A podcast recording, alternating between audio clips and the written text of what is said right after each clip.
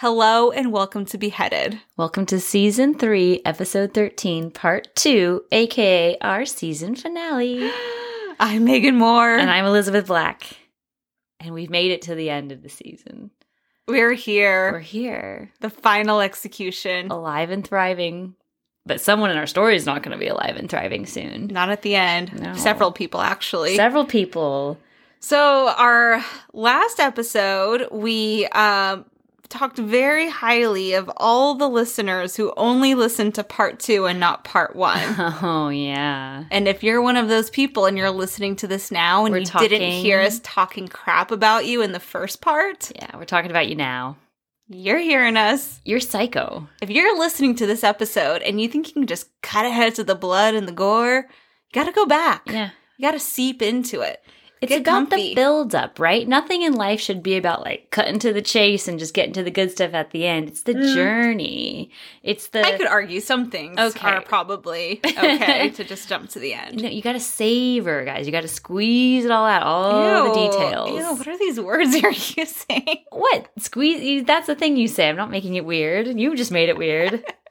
now I have to say something different. Looking at a towel with bananas all over. I was gonna say our acoustically sound room. We have beach towels hanging everywhere. I read a thing where it was like every family has a beach towel with cartoon characters on it. Nobody knows where it came from. That is 1000% my household all the time. You're like, Like, What's this? I've got these. Do you have old beach towels from when you were a kid?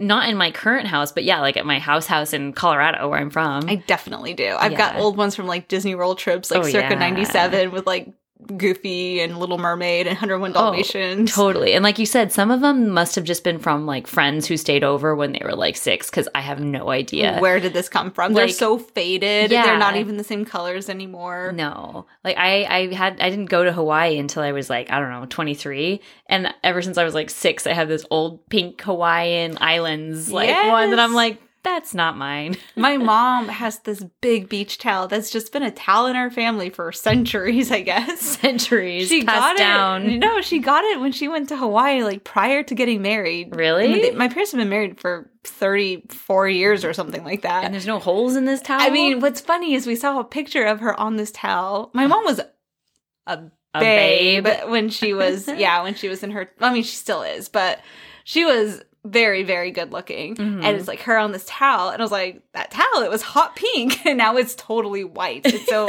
sun bleached. Yeah. Wow, is this our banter? Are we going to talk about beach towels? I mean, it's a good topic. I was into it. we just went into, we go from talking about really serious. I'm sorry. I mean, in our last episode, I told you all the only thing I'm concerned about with the next few months is just living by a pool. So yeah, this is very up my alley right now. how's that going? Fabulous. I okay, so I have a huge thing for like beach floaties, like Mm, pool I know you do. You, know. love beach floaties. like it will never Pool go floaties. away. I'll never grow out of it. I love pool floaties. And now I've gotten to a point where I have so many that I have to break them up between like places I go. Like my dad like recently moved to Arizona and like has a house here now. So like I gave him like 10 floaties and they're all fruit. It's like watermelon and kiwi and pineapple and they're really cute. You have so many pool floats. Yeah, What's I've, your like- favorite one? Oh, I, I have a Sebastian. Mm. Yeah, like Sebastian from Little Mermaid. And he's so big that it's like five different things to blow up. Like you blow up his shell, you blow up his head, you blow up his claws individually. Oh like my god. he's huge. I could fit two grown adults on him.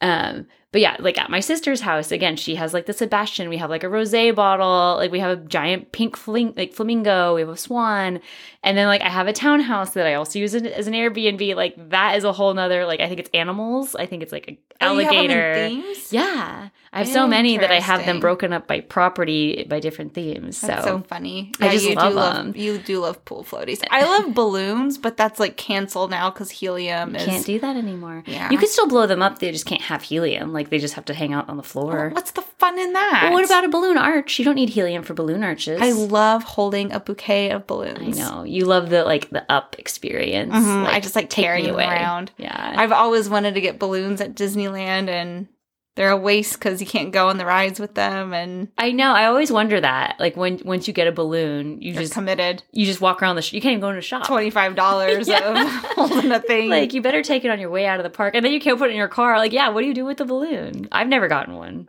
I hold on to my balloons for a long time until they're dead. I did. I don't know if we told this story when you turned thirty, but when you turned thirty and we were still in the office, this was like a couple years ago now. Mhm. Um, but I wanted to surprise Megan because I knew she loved balloons. I so love balloons. I blew. I got like Harry Potter balloons from Amazon. did. and I blew thirty all balloons up, like you one blew up every single each one. year of life, and I attached them to her chair. So when she It came in, almost floated. yeah, away. honestly, like the chair was barely touching the ground.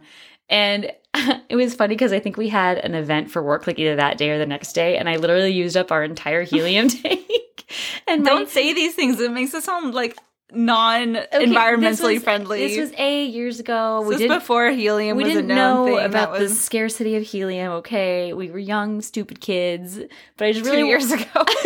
I just really wanted Megan to have a good birthday. I it knew- was such a good birthday. I knew she loved Thanks for doing that, You're Elizabeth. welcome. That was really fun. I know. I, it, it took a long time. I know it did. I hate blowing them up, but I love receiving them. yeah, I hope you liked it. Um, we were wondering what we were going to talk about in our banter. We up talking about towels, beach floaties, and This is balloons. premium content, okay? this is what the Um, people want. Well, Wait, can I say one more thing about Oh, pool God, yeah, floaties? go. Okay, just because it's on my mind. I also like to play a fun game where I have the little drink inflatable pool floaties. Like you put your drink, like your white Uh-huh. claw in the middle of it, and you send off different drinks into different directions while you float on your regular like floaty. And whichever drink floaty comes to you is the one you just like sip on, and you you send. it play this by yourself? Sometimes, sometimes with a friend, with a sister. I never got to play this with you. We haven't. Done, okay, this some. Well, you'll be gone for a long time. Eventually, Not that long. I'm coming back in June. Megan's I'm dead. gone forever. You act like this next dead. month where I'm in England, you're never going to see me because ever again. I know you, and you're gonna be like, you're gonna send me a postcard that's like, I'm never coming back. Mail me the dog. Where's Penny? Can you ship me the dog? Yeah. So I don't know. Maybe if you come back, when you come back, we'll if I come game. back, I better come back. I don't know. I get nervous for you. You're gonna see all this stuff and That's change true. your name, change your accent. I just want to come back with an accent. That's all I want. Yo, I can't wait to hear that accent. It's gonna be a blend of like American Southern. I'm gonna try real hard. Uh, Uh, okay, so for all you losers who didn't listen to the first part of this season finale, yeah, you sociopaths. um, we're talking about Ted Bundy. That's great. Just kidding. Um, yep. Jack the Ripper episode. No, actually, they never caught him. It's not an No, execution never, story. yeah, never caught him. I hate it when my friends will, um, Give you suggestions. oh my god, they always We've talked about this. They yeah. always like people who I know don't listen to the show, so I'm allowed to talk about them because I know they're not Yes. listening to this. Yes. They go, oh, you know who you should do your crime podcast on? like the Unabomber. um, the uh little toddler tiara girl who got murdered. like JonBenét Ramsey. yeah, I'm like, no, we do executions, and people don't know the difference between an execution. and like a murder. Yeah, they're like, well, wasn't she like kind of murdered execution style? I'm like, what? No. Yeah, there's a no, no. and we no. only do historical stuff. yeah World War II and after.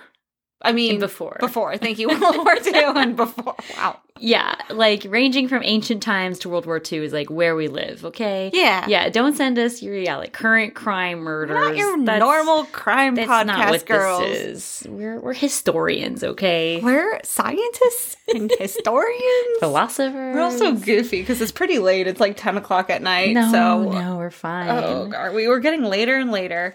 Um, Okay, okay, we're gonna go, recap? But, but, but for real, but for real, recap. Go for it, Elizabeth. Oh, I'm doing the recap. Okay. Did you prepare? sure. Let me just take a quick little look. Do you want to listen to the last episode and then we'll Yeah. Okay. Let's just re- restart everything. Re- who, enjoy our who are first episode. Who, who are we talking about? We are talking about the Nine Day Queen, hmm Lady Jane Grey. We're on like day two of nine. Yeah, we are. We're, we got a lot to cover here. Um, but just to kind of recap, again, this is Tudor era England. Um, Edward VI, who was King Henry VIII's son and only heir, is on the throne, but he's like a boy king and he's very sickly. Boy, Keith. And so he's looking around the family tree, not a lot of people to choose from. So he decides, I really want someone who's Protestant in this family to take after me. So, right before he dies, he inserts one tiny little line into his will that essentially gives Jane Grey, who's like a first cousin once removed, I don't know what she is, but she's in his family tree, refer to part one. And he decides she is going to be the next queen. He dies. She's immediately put on the throne by someone named Northumberland, who's kind of overseeing King Henry VI's rule. That's her father in law. That's her father in law. And he, so Northumberland puts his son and Jane Grey on the throne, basically says, Here you go. She decides, you know what? I don't need a king. So I want to be queen by myself. So this is again like day two of her new reign. She says, I don't need a king. I'm just going to be the queen. And that's all well and fine. But what we forget about this period in time, and she's not the only one who wants the throne, right? Mhm. We have her other cousin, Mary the First, aka Mary Tudor, who is very Catholic. hmm She wants the throne. She's Mhm. the eldest of all of these women that could potentially be on the throne. And she is now saying, wait a minute, what? Edward the what? Sixth died? Oh, My brother died Yeah. and I'm not queen? my brother died where's my where's my crown why has no one told me that i'm queen she's ready to assume the throne and is finally figuring out that they have put lady jane grey on the throne and They're is moving it back. not happy about it did i miss anything important Um, let me see here. You missed the part that she had two sisters. oh yeah not important her, not important um, mom held her train during her procession. Not important. What else Looking you got? through my notes. Okay. Um, she liked the color purple. She wore green. she liked the color purple I that don't was know. nothing we discussed no, you did a good job. I'm Okay. just, I'm, I'm teasing you. Yeah, so so just long and the short of it, she's the new queen. We're in day like two or three of her reign. Uh, oh, we also didn't mention how young she is. She's Mm. only like sixteen, maybe seventeen at this point. 16, I think. Yeah. Yeah, Okay, so where we left off in the last episode is that Mary is starting to pull her her troops together. mm-hmm. Um, at this point, though, the the citizens of England do not know what has happened. Right. Everything's trying to be kept very hush hush until they get all their their chess pieces into place here. yeah. And this is I thought this was really interesting. I did not know this before we went into our research. Mm-hmm. Lady Jane Grey, now Queen Jane, is the first monarch who was announced via a print proclamation. That's cool. So what we mean by that is normally there's like right big bells and you just kind of know okay well like we know someone died and you, the people just know who is the next successor and there's people on the street corners like yelling out announcements. you know edward's dead jane's on the throne but people were Mhm. confused they didn't know who the next successor was No. because edward was like very sneaky about changing his succession Mm-hmm. um, so they write out a handwritten like Pamphlet? proclamation Yeah. pamphlet. It's like the, actually like the actual um version of this is pretty big. It's like pages Yeah, long. it's like three pages, like textbook size pages. Yeah, It's big. huge. Mhm. And first there's a herald who's reading out this long letter. right. And it's actually worded like a little bit confusing, and people are listening to it like, okay, where's this go? Okay, Edward died. Okay, they're talking about this girl, Jane Grey. No one really knows Who's who Jane she Grey? is. Like, wait, she's a cousin. And then finally, it kind of ends this big cro- proclamation saying, and long live like Queen Jane. Mhm. Jane is on the throne now. And now Mhm. people are real confused because they're like, uh, what about Mary? Right. I thought Mary was next yep. and it's also confusing because the whole faith thing, right? Mary's Yes. Catholic, and we're finding out Jane is not. She's Protestant. Right. This is a big deal for England. This is, and at the time, this is uh, pretty much a. uh, It's tough to say actually because Edward VI was Protestant, so a lot of people are showing support for you know the Protestant faith.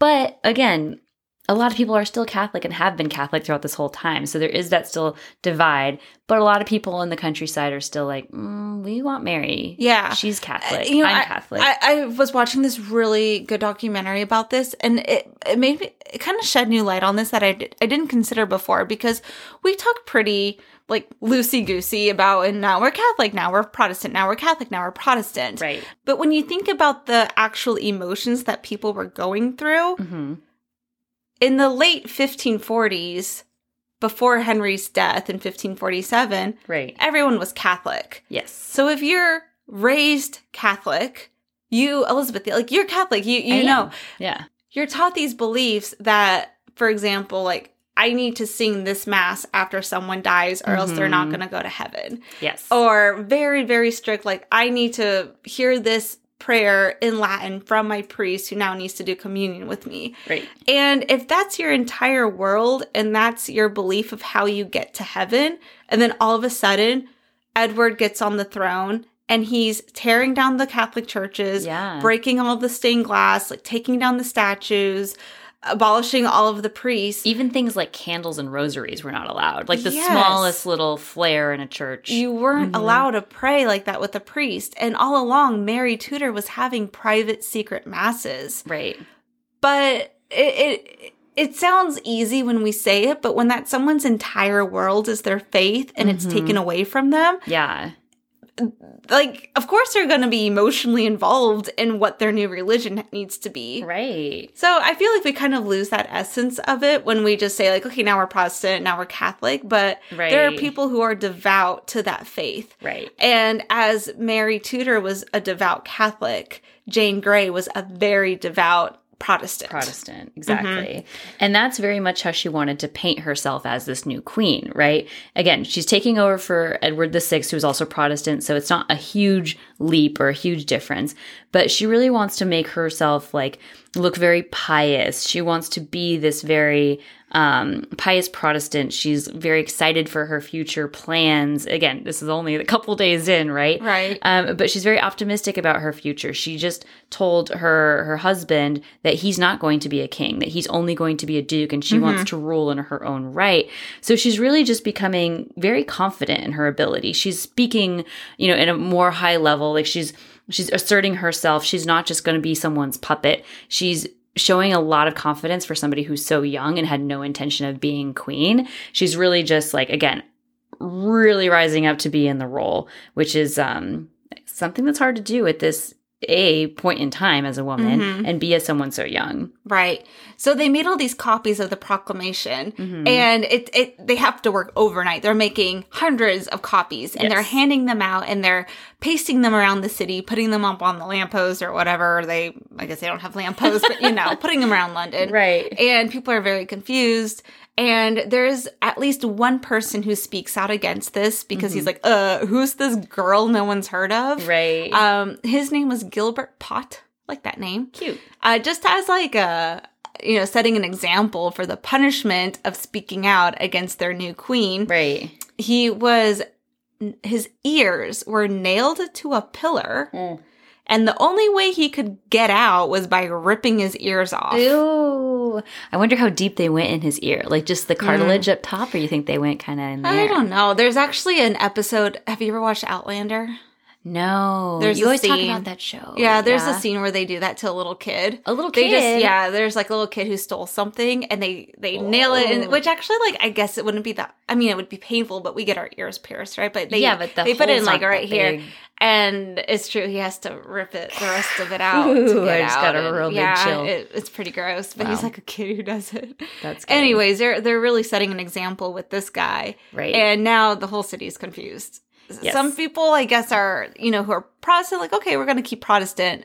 There's also a lot of hidden Catholics who are like, well, Oh, yeah. where's Mary? And after you saw this guy get his ear ripped off, you're like, I'm not going to be the one to be like, I'm sorry, like raise my hand, where's Mary? So people are just like, okay, okay, Mm-hmm. going along with it, looking at each other, a little bit Yeah. of a nervous time. Um, uh, how you said like Jane's starting to get a little bit more confident and comfortable in her role. Also, Mm-hmm. we're still on July 10th, um, but July 10th is the first time that she starts writing letters. She's in the Tower of London, not un- not as a prisoner. Don't get ahead of yourself.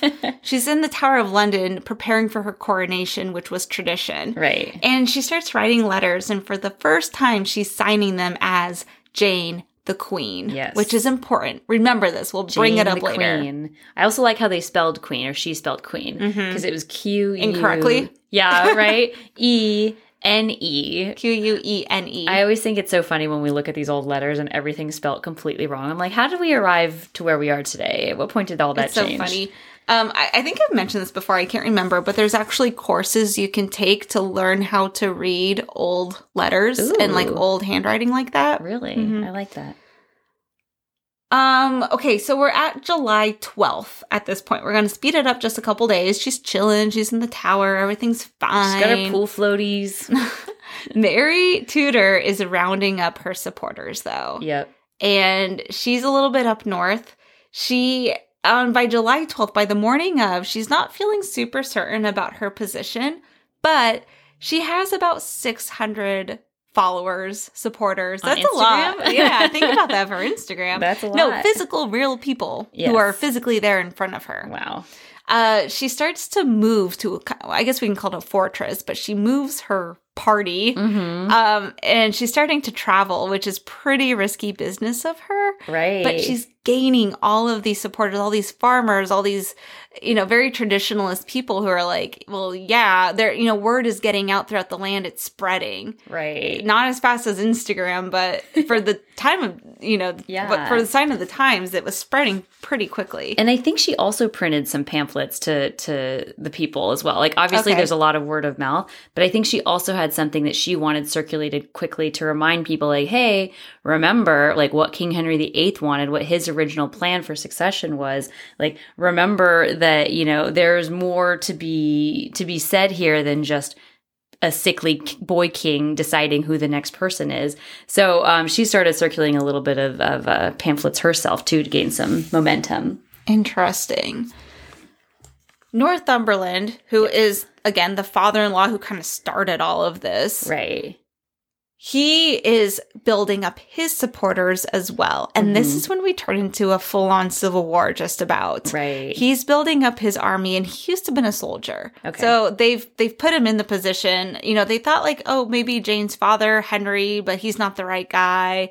Um Northumberland gets his son Robert also involved and they're trying to get their soldiers together and they are ready to battle Mary Yeah. if it comes down to it. right. Which is a pretty like I'm so shocked a big theatrical movie hasn't been made of this yet. I know. You would think so. Why not? And, like, and we- can we be in it? Can we be in it? Can we be extras? I want to be Mary. Oh, you want to be Mary? or I want to be the midget sister, Mary. the other Mary, The other Mary. No, yeah, not Mary, not Mary Tudor. I'm talking about Mary, The Grey, undersized. I the, think we call her undersized. the younger, the Mary undersized Grey. younger daughter. Ooh, who would I be in all of this? Hmm. no, I think Mary Tudor's the only one I could be. Mary the First, because she's like Catholic and You could be Jane. You're a little uh, oh, not as pale. no, I'd have to wear some makeup, some some filtering, Mm-hmm. get me a little Mhm. bit paler, more pious looking. We should talk about that. Like, who would be a perfect Jane Grey? Like, not right now because we're in the middle of it and we tend to interrupt ourselves, but maybe at the end. Okay, I like Think that. about it. Okay, it's on the mind. I'll think about it too. Um, and so at this point, it's July 14th, and Northumberland officially sets out his troops to go capture Mary. And they think they don't know how much support she has quite yet, right? Like they think, oh, great, we've made all the right moves. We have the tower. We have our new queen. We're going to send someone out to go capture Mary because she's rogue. She's a little crazy. And she's out there somewhere. She's a little cray cray. She's a little cray cray, so we need to make sure she's contained. But boy, did he underestimate her and her following. She has a huge following. hmm uh Jane starts to get wind that Mary Tudor is coming out for her. Yep. She knows, okay, we got a lot of, um, of Mary supporters. I have some supporters, but I don't think she really quite the, the capacity of the situation has not quite resonated. Right. But she's she's not stupid. She's a very smart girl. I'm intentionally saying a girl. She's because she's 16. literally a girl. Um, also, Mary at this point, I think, is 37. Like, Yeah. She's significantly older and more experienced and like been around. I think okay, let's let's pause for a second. Think about Mary. okay. All the shit she's been through in her life. She's probably like, "Are you kidding me? Another one of you bitches. Coming out for me, trying to take my title from me." yeah. Yeah. Actually, that's a good recap of Mary, real quick. Mhm. So, Mary is the daughter of King Henry VIII and Catherine of Aragon, right? Who's King Henry VIII's first wife. His first daughter. first daughter, um, oldest child in general. So she has seen her mother be dismissed from court so that Harry can marry Anne Boleyn. Harry. Did I say Harry? Because you're buddies with him. because. I'm buddies with him. You Yeah. can call him Harry. You call him Only Harry. the closest Harry. confidants call him Harry. So so yeah, so Henry slash Harry, you know, sends Catherine. Your I'm I'm talking like to you, listener, as if you are Mary the First, but sends your mother away, basically saying, mm, "I want to marry someone like young and adorable. I'm going to marry Anne Boleyn." So you are. if you can call her young and adorable, but sure, I'm following. whatever. Continue, continue. I'll say, I'll, I'll say, uh, She's a little- wise, Okay. beautiful, intriguing, Conniving, mysterious, yes. conniving woman. Okay. Okay. so marries this new person who's your stepmom, who you do not respect. She's also very clear that she wants to lead this Reformation in England while you're fiercely Catholic and your mother was Catholic. Um, literally, like right after the Anne Boleyn and Henry get married, your mother dies, like on alone out in the country, Brokenhearted. brokenhearted. separated from you. Yeah. And then you're told, hey, you're actually an illegitimate daughter because you, they annulled their marriage. Their marriage was never valid. You're a bastard child. Mm-hmm. So great. You're now bastard child. You're just sent from different palaces all over the countryside, basically been being told like you don't really exist. And then Elizabeth is born, and then she's forced to take care of her sister, Yeah. basically as like a servant. Yeah. So you have to then serve she's a high your, class servant to her baby sister. your baby sister who is raised by like all these Protestants. And every pretty much 10 years, the country is shifting between Protestant and Catholic and Protestant and Catholic.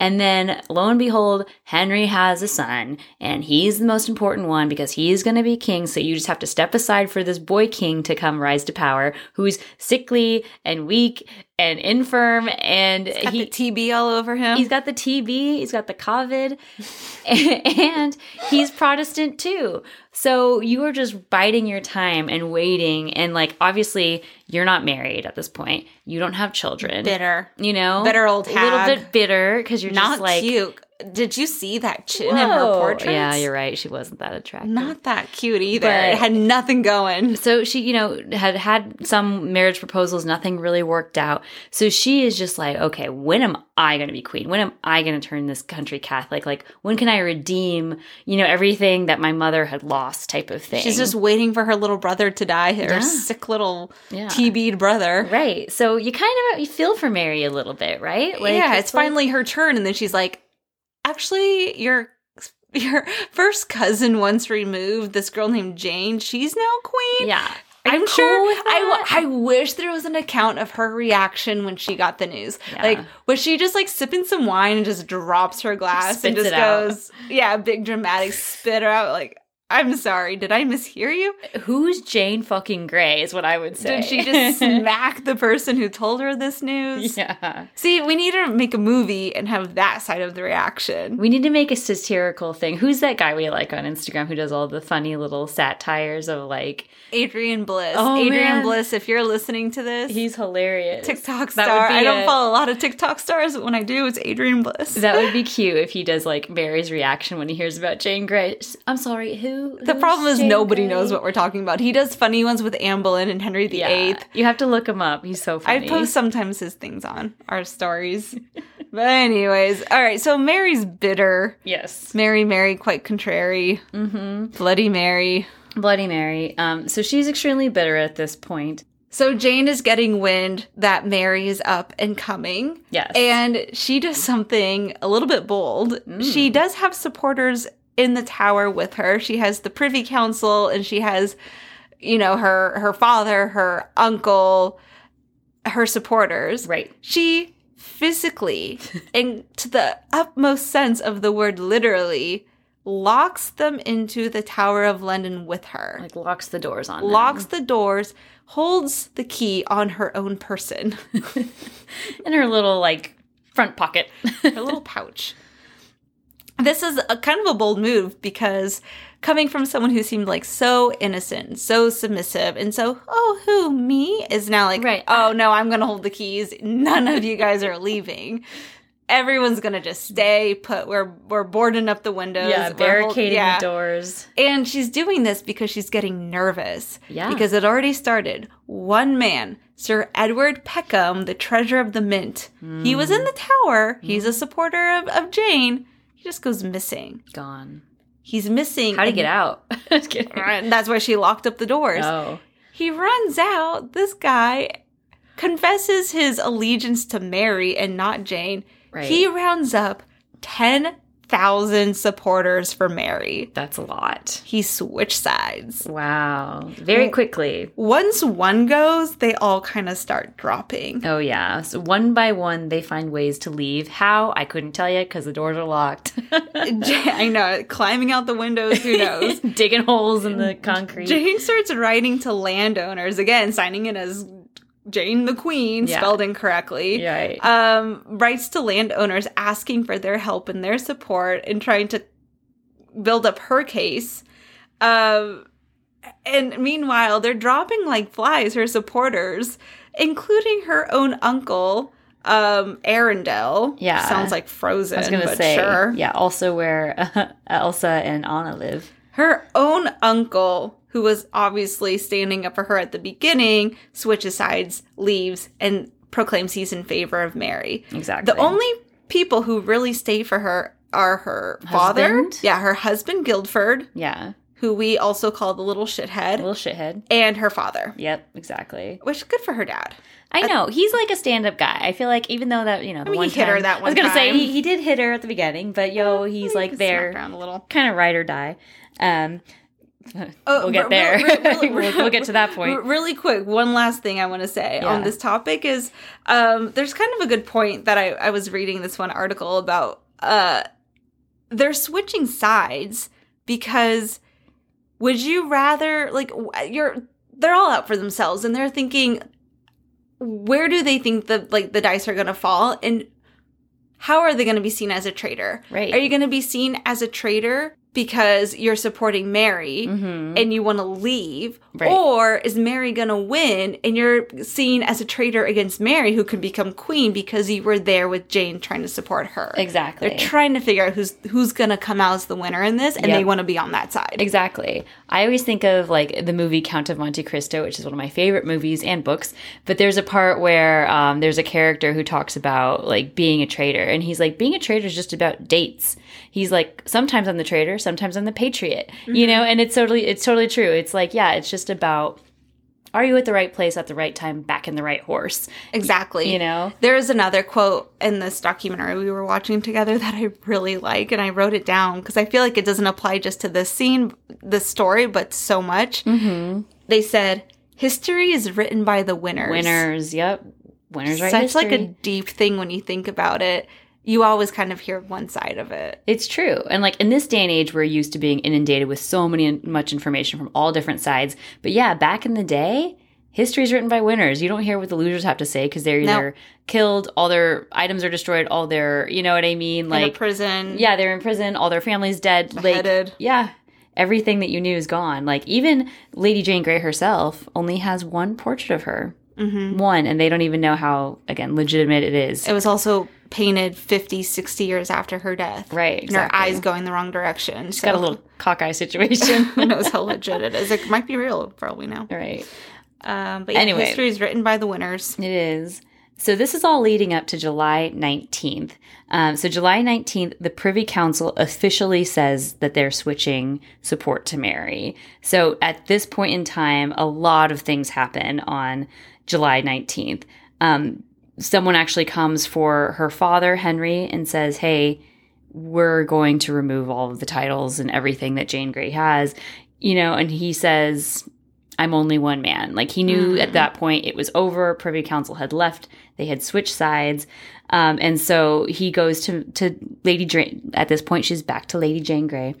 And he says, Hey, honey, y- you're not queen anymore. I, you had a good nine day run, but I'm so Nine sorry. day run. Yeah. And he, he physically takes off the Like her- state of cloth, which Yes. is very symbolic. Like Right. he's removing things from her head. it literally is just like, okay, give me the crown, give me the sash, give me the this. Yeah. And she just goes, okay. And she's a little bit relieved because obviously she was reluctant to take this job at first. So it's almost like she just removes herself from her queen like state and just says, okay, great. Well, can I go home now? Oh, And we're like, that oh, one part breaks my heart. sweet thing, sweet Can young I go thing. home now? As if none of this happened, as if you can just go back into your country house and live your carefree life again. Like, She's not a naive girl, Mm-hmm. but in that moment, I felt like it didn't settle with her yet. Right. And she was Like you realize how young she kind of in is. shock and kind Mhm. of like, all right, so I can just walk away from this. Like this was fun. Yeah. Like this wasn't real though. Like it's like dress up. I Mhm. felt like yeah, it, it didn't resonate. It didn't feel like reality for her. right. And we we mentioned this in the first part again for those who listened to it and were paying attention. hmm When she went to the Tower of London expecting it to be her coronation, she had no idea that would be the last time that she would ever leave. Yeah, She she would never not- leave again. She would never leave. Right. Right. So again, thinking that she's just going to resume her life elsewhere. Um, so so then the Privy Council members, you know, immediately flock to Mary. Um, and they beg for her forgiveness. They say, "We are so sorry. You know, uh, we had this basically edict from Edward VI, who made Jane Grey, uh, you know, the Queen. We also had Northumberland, who's totally the guy behind this all. We were just listening to him. You know, we apologize. Total scapegoat. Yeah, total scapegoat. Like, But we it's were- true. Well, it totally He was behind it all. Exactly. He was really the person that led all of this forward. Um, and they apparently, and again, whether or not this actually happened, but it was said they even pointed daggers at their stomachs and said, you know, we we understand like how how bad we are. We have wronged you. We are willing to die for you, type of thing. And Mary, who's now the new merciful queen, Hmm. says, No, no, it is fine. Because she wants people to be on her side. She doesn't want to immediately become the queen everyone Bloody hates. Mary. yeah, who later becomes Bloody Mary. But at this time, she knows she doesn't want to be dividing people. She wants people on her side. And she says, Of course, I'll pardon you. Of Mm. course, I understand it was a mistake. Of course, I want to be your new and good queen. So she really starts to, again, rally people from the Privy Council on her side. And we have to remember that a large part of the population is already on her side. So once the people in the countryside kind of get wind of this and people in London, they get really excited because this is who they wanted all along on the throne. This is who they expected all along on the throne. So once it's announced in the streets, people are cheering. Mm-hmm. People are literally pouring wine, they're dancing, they're just completely elated. Um, some of the members of the Privy Council literally go into Cheapside in London, which is like a district in there, and they just say, Hey, you know, Mary's queen now, and they tear down the posters of Jane, and everyone's like, Woo! we did it! Like, you know, bust out the pool floaties. Like, everyone is just so excited. Oh. Um, and that same day is when, again, a lot happens on this exact same day, but Lady Jane Grey is then imprisoned at the Tower of London. She's Yeah. told, You're not going home. this is the ninth day, This hence is- the nine day queen. Yes. Stripped of her belongings, taken to the jailer's apartment, um, officially arrested. So I'm very excited to actually see this when I go to England next week. Um, but so her and Guildford, her husband, are both arrested, and Jane is kept, yeah, kept in like the, the jailer's house. So she's in like an actual kind of looks like a, an apartment. It's like rooms, more of living areas on on the tower grounds. Right. Um, Guildford is in the tower next to her called the Beauchamp Tower Oh. and they can there are like i've heard different versions actually a really good book is called oh, i'm sure a lot of people have read it it's very popular is called innocent traitor by alison weir Mm. and they talk a lot about this of how like they try to kind of see each other they kind of try to trick the guards or i mean i don't know if this is just for the purpose of the historical fiction or not but Right. how they try to get meetups together. They are kind of allowed to walk around the gardens at someone's convenience. so So cute. it's uh, yeah, I mean they're still married through this. Um right. but they are kept separate. Um and her father is set free, which is kind of nice because through all the pardons and whatnot. Mhm. The person who's not set free, the very first of our victims, is Northumberland. oh, yeah. Again, the father in law, the one who set all of this up. the ultimate It- scapegoat. It was his idea from the very beginning to weasel Jane into the succession line. Mhm. And it was all for the purpose of getting her son, his son. his son, hmm the crown. Right. July 25th, he's arrested and brought to the tower as a prisoner. Yep. Uh he he's held for a little bit, but he is executed on August 22nd. Mhm. It's a public execution, which means there's thousands of people watching and there's thousands of Catholics. yes. all of his all of Mary's supporters are there. Um yeah, it's, I mean, I think there's something to be said about a public execution during these times versus a, a private execution. Right. Because it's just a, a lot of humility and people yelling at you. And I'm sure he's up there trying to say some little speech before he's beheaded. and they're just heckling him. yeah, you can't even hear it in the crowds. There's Right. just, they actually would build stands for people to watch this. So they could see it. Yeah. It's pretty, You know, pretty dark. and even when he's being led to the scaffold and everything, I mean, he's being pelted with stones and everything. People Yep. really disliked him, especially because if anyone's a, a villain in this, you know, story, he kind of is again because he he prompted all of this for his own selfish intentions. So people knew Yeah. that, and people were not taken kindly to him. Mary's uh, counsel is very much telling her, you need to get Jane out. You need to also sentence Jane and her husband to death. They are they are traitors Mhm. and they are a risk to you if they're if they're living. And Yep. Mary again is trying to show her piety and her her grace, Graciousness. yeah, and her her forgiveness, and she's really delaying signing the death penalty for Jane Right. um, for months. They stay in the tower for until February the next year at least. hmm Exactly. And, you know, when they finally do go to trial, it's really interesting, like all the things that are undone for Lady Jane Grey. She's no longer referred to as the Queen at all. Obviously, Yeah, they no just call more her. Queen spelled incorrectly. And this is kind of a rub. They even call her Jane Dudley, wife of Guildford. Well, Like, because she was very clear about about he's not going to be a king, and here they are, like, oh, wife of Guildford, like Jane Dudley, not even calling her Grey, not even calling her, you know, former queen or anything. Um, but she is officially charged with high treason, and so is Guildford. Um, also, both of his brothers were, and Thomas Cranmer, fun fact. Um, and they use all this evidence from her nine day rule of like, you signed everything as Jane the Queen. Yep, we mentioned that. That was a very important piece of evidence. That was seen as treason, Mm-hmm. Right. signing her name like that. Exactly. So they knew the treasonous punishment for a woman was either a burning or a beheading. Um, and they also sentenced uh, Guildford to a drawn and quartering. right. The worst. Right. But at this point, too, Mary's still very reluctant. Like, yes, these things are happening, but she's still like, well, it's not going to be a burning. If anything, it's going to be beheading. And again, I'm not even sure I want to do this. So she's, she keeps delaying execution dates. She keeps delaying all of these, um, these things. And I hate to say it, but the Greys aren't really learning their lesson here. At this point, they probably could have reversed the decision by just saying, you know what, Mary, you're right. You are the new queen. We do want to be Catholic. Yeah, you know, converting their faith. yeah, we, we're ready to to be here and serve you, and we were wrong, and we were mistaken, and this was all just a big mix up, right?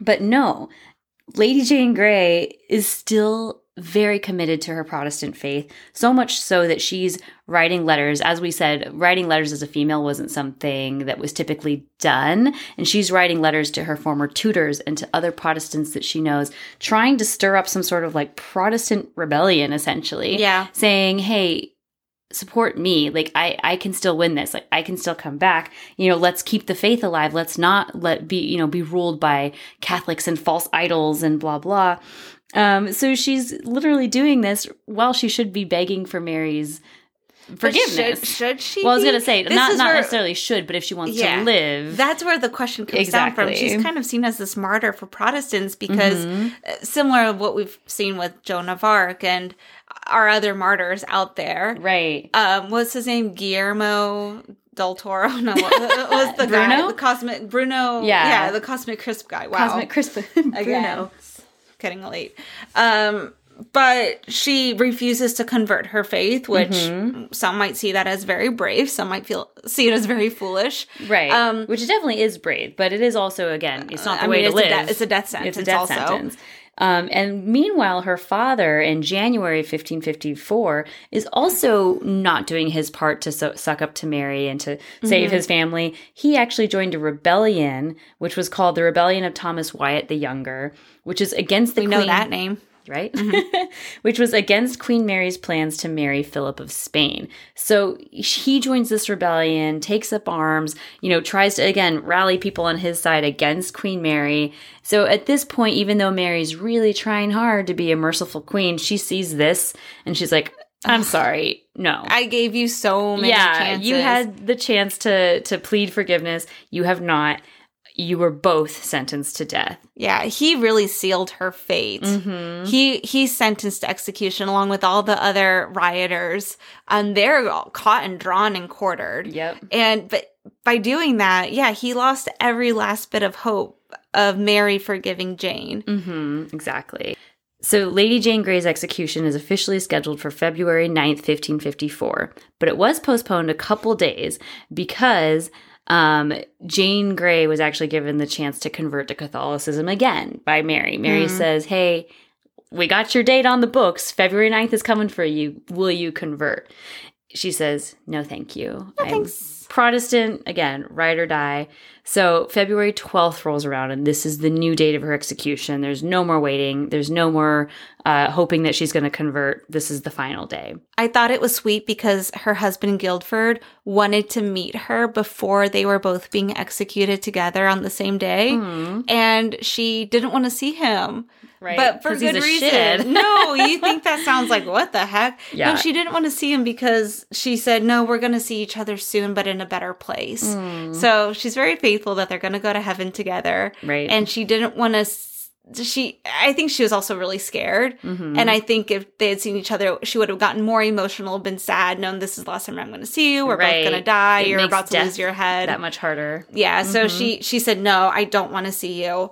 Um, but he got carted out first. Yep. He was executed outside of the tower, Public which means it was public. Which means again, just like Northumberland, it was a little bit more of a, a rowdy situation. Mhm. Um, there were some people who were shaking his hand. I read oh, yeah, I don't know, which seems random, but there was also probably more people who were against him. right. Um, he was not drawn and quartered. He was just beheaded with one single blow of the axe, which is a bit of a, a relief, I Right. suppose. hmm Um, I thought this was interesting. I learned a fun a fun fact. Yes. Words of Elizabeth. hmm Between 1483 to 1941, there were only 22 people who were executed inside of the Tower of London Like, walls. In the walls. within the tower, which means a private execution. Right. All the others were out on Tower Hill or elsewhere. Right. Um, Larger, more public Yeah. executions. there was only five women hmm who were executed inside the tower. Two of those being Anne Boleyn and Catherine Howard. Right. The third of the five is Jane Grey. Right. So Our Lady Jane Grey had a private execution inside the tower. Um, she dressed in all black. hmm She wore her prayer book, which shockingly They is still still in existence. It looks pretty good. It's in the archives, but yeah. we were watching the a British documentary. Library. Yeah, I think so. Yeah, yeah, yeah. Because it Mhm. was the curator of the British Library who Oh. brought it out in that documentary. Yeah, it's It pretty cool. They still have it. Um, she read her own Protestant Psalms. Um, and this is where it gets really fuzzy Yeah. because there's so much embellishment of what Yes. happened during her execution and Mhm. what probably actually happened. right. I actually really like the embellished version, I and I want to believe this part is real. But And it I could mean, be true. It was only yeah, a lot of these words were written again like a couple weeks after her execution so whether or not it was just like again an embellished story or if it was kind of a more accurate account but this is what was said um, during her execution allegedly.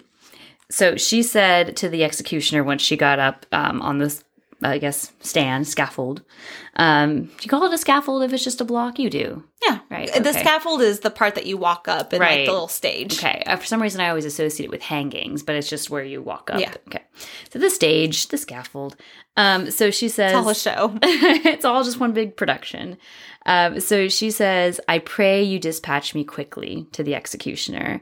And then she says, Will you take it off before I lay me down? And I think she's referring to her head. Like, She's probably thinking of Anne Boleyn. Like Anne Boleyn, well, you just kind of- they did it as a surprise before she knew it was coming. Exactly. And he looks at her and he says, No, madam. So then she says, Okay. So she blindfolds herself, which I don't know why there's not a person there to blindfold her instead. You know, she gives her like gloves to her ladies and everything and derobes, blindfolds herself. I don't know why no one else thought to. Um, and while she's blindfolded, she can't like find the block. She's like moving her hands around, like kind of in the air. She's starting to get a little nervous. And she says, What shall I do? Where is it? Mhm. And so at this point, again, somebody has to come. Again, we not we're not sure who, but helps her and guides her to where the block is. Like here, Puts here her go. neck down. Put Ooh. put your hands down, touch it. So she finally finds the block, stretches her neck out, and says, Lord, into thy hands I commend my spirit. One clean stroke of the axe. So I want to believe that story. right. There's the famous picture, the famous painting, which I'm sure, obviously, I'm going to post that picture when we release this episode. Right. But we're all very familiar with it. It's a gorgeous painting called The Execution of Lady Jane Grey, painted in 1833. So Mm-hmm. Much later. 300 years later. Yeah. um, by Paul Delaroche. Perfect. Thank you. Mm-hmm. Uh, everything about that entire painting is historically inaccurate. Like everything Right. from what they're wearing to how she looks to what the people The are doing around. The right. executioner's wearing like red jeggings. Who knows? Like, Jeggings. I don't know what's happening. He looks like Joggers, a joker. yeah. yeah. Like everything about that is historically inaccurate Except for the straw on the floor. except for the straw on the on the scaffold. Um, so it also that that painting is based off of that embellished story, which was written by John Goff a few weeks later after the the execution. And I'm sure like someone is like, "Oh yeah, I saw it. I was there. I was front row, and this is what happened." And he kind of like you know Yeah. elaborates on what Game actually happened. I I like that version of it. It makes her sound very sad and innocent and a victim throughout this whole thing and you're just you just feel for her right. um oh, on the other hand, is she that dumb at, to be like, oh, I'm gonna, I don't know, whatever. I Right. I'll add my own. I don't need to add my commentary during this color. part. Well, no, it is Uh, true though, because again, she is painted in so many different ways, right? Some people think, oh, like poor young teenage girl who's just a complete puppet, who all these men just forced onto the throne, and then nine days later is removed from the throne, and then she's executed, and she's just young and silly and naive and just wants to go back to her country house. And then there's other people that said, no, look at the people she was around, like the strong women she was around. You know, she was in Catherine Parr's house, like she was a fierce Protestant. She was honestly more educated than Elizabeth and um, Mary because again she was like the eldest daughter. they didn't Yeah, all the focus was on her. Yeah. and she had Tudor blood in her. You Right. tell me a Tudor woman, woman does not have, you know, feistiness. yeah, the wits and the bravery. Um, but she is definitely a legend. She Mhm. is oftentimes skipped over when people think about the order of royalty and British history. And some people wouldn't even consider her a queen because it was only nine days and she never left the Tower of London in those nine days. Right. Um, but I would consider it. Yeah, she she had the crown. Mm-hmm. This is what kills me is 102 people signed off on Edward's succession, his his little His- version of you know his will. My journal plan. Um, so at one point it was legal, and then eventually it be- it, it became illegal Mm-hmm. just because Mary had more supporters. Exactly. And Mary completely defied her brother's wishes. Yep. Who knows what? I mean, Henry's wishes. Would have been. What? A, yeah. It's, right. All of this is like. Had one thing have been different in history, how much would have everything have changed? Exactly. It's just kind of wild to think about. Yeah. But I don't know. Do you consider her as a part, like in the succession? Is she one of the like royal? Yeah, is one she of the considered royals. one? Yeah, I can't get my words out. one of the monarchs. One of the monarchs. In Yeah. England. I definitely consider her one. Again, I know it was very short, but we don't define reigns off of length. You know, it's like you said, she was signed off on by the current king, by at least 102 other uh, nobles, including the Privy Council. She was, you know, brought to the tower with every intention of having a coronation. Like, again, had Mary not kind of come out of the woodwork and said, no, no, this is mine, she would have probably reigned for quite a while, especially because the country at that time was still pretty much Protestant under Edward VI. Mm-hmm. So I believe it was just kind of a wrong place, wrong time, didn't work out situation, but I do believe she is considered a monarch. And I love, love, and we talk about this in the first part of this episode, that she just completely rejects her husband as king. you know, it's like he just is like, great. Here I am. Like, I was brought here to be the king and rule over her. And she's like, Yeah, you're going to be a duke. I just, I think she's a very powerful figure and obviously dealt with a lot at a very young age um, and ultimately paid the, you know, the ultimate price. of her head. Yeah. But I, I think she's a badass and I think she's I love much her. stronger than people give her credit for. I do love her. Mm-hmm. Uh, we really quick though, we need to mention what happened to her sisters, Yeah. Catherine and Mary. Right. So she had these two younger sisters. They also have an extremely sad story because even though Jane was executed, it Mm-hmm. didn't quite end, and Mary still had it out for the Grey family Yeah. and Elizabeth. Yep. Both Elizabeth I also still always saw that They were always sisters. nervous. They were always a threat to their Mhm. to their throne. yeah. So both sisters were basically on house arrest Catherine and Mary for decades. for a very long time. very long time. Their mother- Catherine, Catherine ended up dying. Right. Their mother was really pleading, you know, for, for pardon. And I think they did officially get pardon, well, at least the mother did, and she was allowed to live at court. Um, and then her father, too, Henry, let's not forget about him, but he was executed 11 days later, which is very sad because obviously he lived just long enough to see her and her husband um, get executed. But on February 23rd, 1544, he was also executed. Was Um, he beheaded? Did I say 44? 1554. 1554. Yeah. Um, 1989. 1989. um, yeah, he was also beheaded. Um, so again, very kind of tragic end to the to the Grey branch of this family. hmm Oh my gosh. Our season's over. I know. I think that was it. Yeah. I I think we we uh, told the whole story here. Well. I want to hear your guys' thoughts. yes. Just because our season end- is ending doesn't mean we need to stop No. communicating. No. So I definitely want to hear if you think that Qu- Queen Jane Grey is actually a queen. Should she be considered part of royalty in British history, or was she, was it all just kind of a fiasco that fell flat?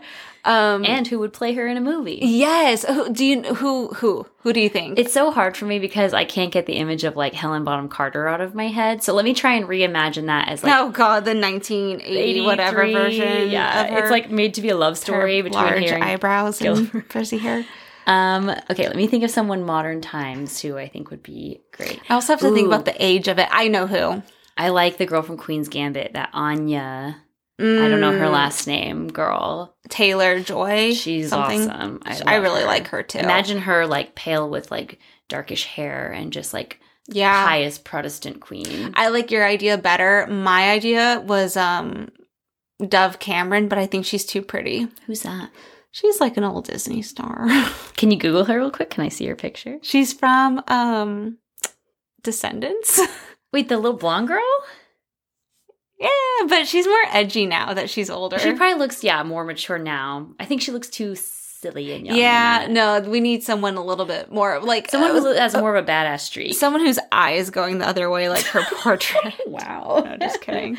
Yeah, or, or the girl picture. from no, the girl from Bridgerton. That mean girl's way too young looking and like too soft for me. I need someone harsher. Yeah, we need someone who has like strong features. Yeah, I'm sticking but with also Anya. pious. Yeah, no, I think actually that's a really good. Is she she, she could play a sixteen year old.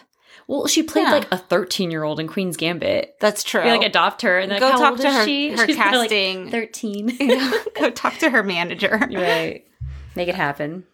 Okay, well, I will be sure to document my big British excursion. I can't wait. Bon voyage. Um, you document your pool time and your floaties. I was gonna say you're not gonna get much from me other than just chilling in the You're gonna be desert. thriving. We cannot wait until season four. Yes. Please send us your recommendations. We still have some big ones. we do. We like are very intentionally not just shoving all the best ones up front. No. We're trying to trickle them throughout. So we we still have some big ones. We still have Thomas Cromwell. We got haven't talked lot. about. I we know. haven't Still a lot um, of Tudor stuff coming your more way. Tudors. Yeah. Um, but uh, Elizabeth, any final words? Not until season four, everyone.